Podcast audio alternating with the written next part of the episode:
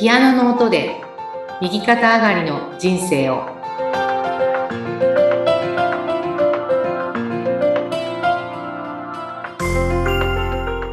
皆さんこんにちは。きつねコンビです。こんにちは、ナビゲーターの山口です。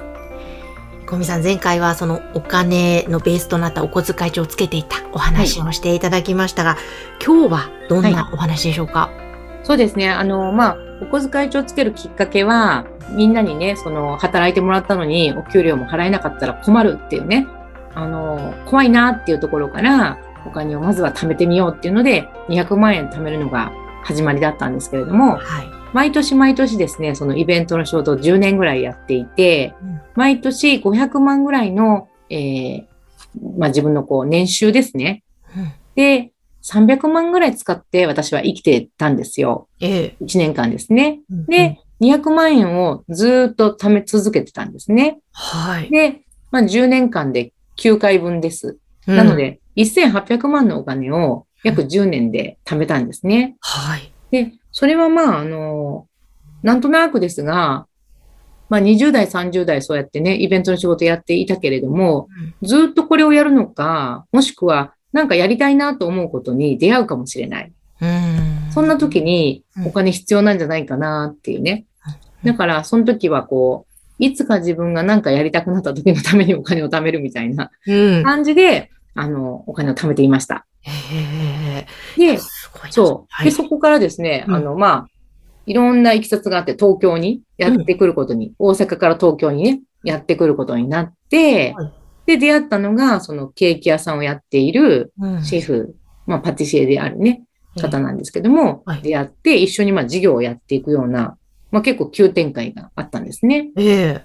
で、あんまりね、その、まあ、ケーキ屋さんに興味があったわけでもなかったんですけれども、はい。本当にまたこう、一緒に事業をやるようなことになって、本当急展開ですね。イベントの仕事から。うん。はい。で、えーまあ、蓋を開けてみるとですね、うんえーまあ、やはりこう、投資をしていたとか、事業投資ですね。あの、お店をやるにしても、ええたくさんお金を借りていたし、あと人を雇うに関してもやっぱりお金を借りていたということで、うんあの、まあ、借金があったんですね。うん。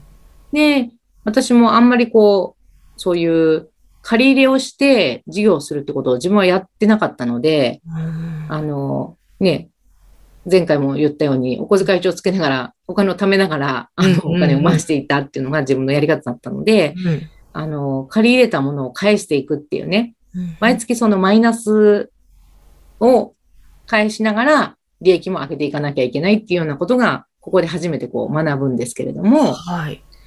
あの、4年ぐらいで、まあなんとか目処がついたっていうかね、で、大きな借金だったので、うん。まあ、経営コンサルタントなんかね、なさってる方に、まあ自分はケーキ屋さんでこんな風にね、あの、頑張って借金を返したんだよとかっていう話をすると、うん嘘だって言われるんですね。ええええなんでなんですか？まあやっぱりこう、ケーキ屋さんっていうのは、あの、その、利益率のね、いい仕事とか悪い仕事っていうのがあるんですが、ええあの、材料費がすごく高いですね。生クリームとかバターとかっていうのはすごく高い。で、あの、作るのにもとても手間がかかりますね。うんうん。あの、ケーキって層になってるじゃないですか。はい。一つずつあれ部品を組み立てるような感じで、はムースを作ったらそれをね、凍らせておいて、うんで、生地とクリームと、で、それも、プラ、モデルを組み立てるかのごとくの、こうういうことなんですね。ん。なので、まあ、ね、お刺身を切ってそのまま出すってことも、ね、大変なお仕事ではあるんですけれども、やっぱりその手間のかかり方っていうと、ケーキはすごく手間がかかる。で、しかも材料費が高いっていうことで、で、たくさん作れないですね。うんいっぺんに。保管する場所も大変。そして、えー今日作ったものを3日後にはもう食べれない。明日、明後日、まあ明後日まで持つかどうか、それもね、ケーキの種類にはよるんですけども、生のね、いちごのショートケーキって考えたときに、3日後には食べれないんですよ、そうですね。うん。はい。なので、まあ、日持ちもしない。で、運ぶのも大変ですね。うん。東京のいちごのケーキをね、いちごのショートケーキを北海道まで持って帰ることはできませんからね。はい。はい。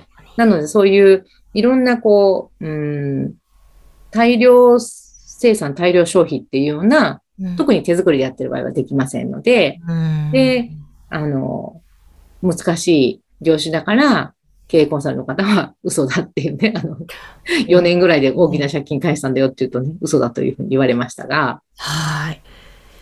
えー、でも、その返した秘訣と言いますか？そうね、あの、本当に、まあ私は20代、30代のね、こうん。う、起業された方にもよく言うんですけど、うん。とにかくもう、あの、マックスで働いて、無給、休みもなければ、あの、ね、まあその借金返せるような状態ですから、ねあの、自分のお給料っていうのもね、なかなか満足なものは取れないっていうような状態で、うもう3日寝ないとかって別に普通に、あの、ありましたし、えとにかく作って売らなきゃいけない。うん。でうん。ね、今、例えばそういう、まあじゃあコンサルタント業だと考えると、あの、こういうサポートをしますから、1ヶ月ね、いくらですよっていうね、そういうことをよく聞くし、実際そういうことがあると思うんですけども、はい。ケーキっていうのは、作って売れないとお金にならないんですね。うん、うん、だから、こう、買ってもらって、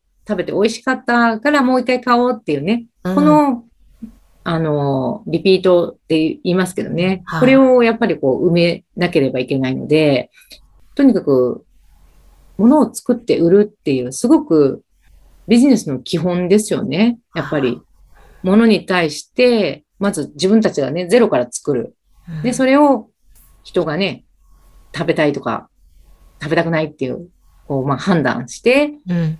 食べてもらって、もう一回、それがね、起こるかどうかっていう、うん。あの、本当にこう、ベーシックなことを学びましたし、うん。で、あの、本当に長時間働きましたし、で、なんでじゃあそれができたのかなって考えると、あの、まあ、その、ね、パティシエであるシェフは、こう、ゼロからそういう美味しいケーキをね、作れるんですね。で、私は自分はそういう、あの、クリエイティビティというかね、そういう感じはあんまりなくて、うんうんあの、もちろん、作りたいっていう気持ちも湧いてこないし、うん作れるわけでもないんですね。うんで、卵とバターと小麦粉とお砂糖。これがまあ大体ケーキのベースですけども、うん。それでいろんなものを作り出せるっていうのはね、本当に夢があるし、うん。私はね、そのシェフが幸せにこうケーキを作れるっていうね、まああの借金のある状態ってやっぱ幸せな状態ではなかなかなくて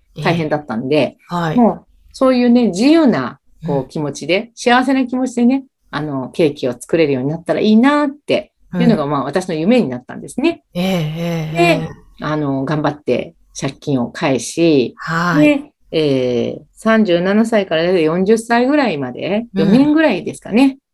すごくこう、あの、追われた経験があるっていうか。もう24時間365日お金のことしか考えてないというか、あの、まあ、ある意味その、お金から自由になりたいっていうところからはちょっとかけ離れてしまった経験ではあるけれど、うん。全く逆で、うん。本当にこう、あのーね、えー毎日毎日、こう、うん。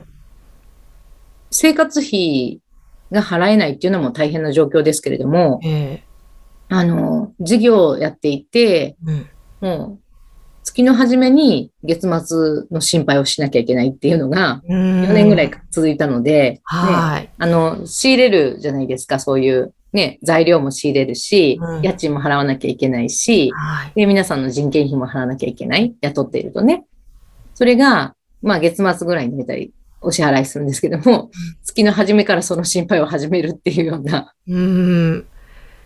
で、ずーっとね、もう本当にこう、24時間体制で考えてましたね。うわぁなんか今振り返ると、その時に学んだお金に関することってどんなことですか？一言で言うと。そうですね。もう本当に究極に毎日毎日お金のことばっかり考えて、あの、うん。悩んでたって感じですよね。うん。当時の経験があったから、うん。今、自由になってきているっていうのは、やっぱりあるんですか？そうですね。あの、そこからですね、こう、どうやってお金から自由になったかっていう話をね、うんぜ。ひしますよ。わかりました。はい。ちょっとそこ気になります。じゃあ次回またはいお願いしたいとそ思います。うですね。はい。そこから続きをお話しさせていただきます。はい、えー皆様ぜひ番組説明欄のところにはコンビさんの LINE 公式アカウントを掲載しています。ご質問のある方、えーぜひこちらからご登録してお送りください。コンビさんありがとうございました。ありがとうございました。